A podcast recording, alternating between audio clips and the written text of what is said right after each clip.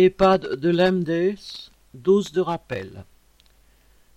Le préfet, un directeur de l'ARS et le maire ont tenu à venir se faire voir et photographier à l'occasion de l'injection d'une troisième dose de vaccin aux résidents de l'EHPAD Louis Pasteur de l'AMDES dans le Puy-de-Dôme.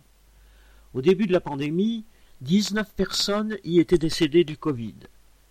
Une des résidentes a eu la pertinence de leur faire un autre rappel. Citation. Les EHPAD ont besoin de plus de moyens, surtout des aides-soignants. Fin citation. Embaucher du personnel dans les EHPAD et les hôpitaux est toujours urgent et vital. Correspondant Hello.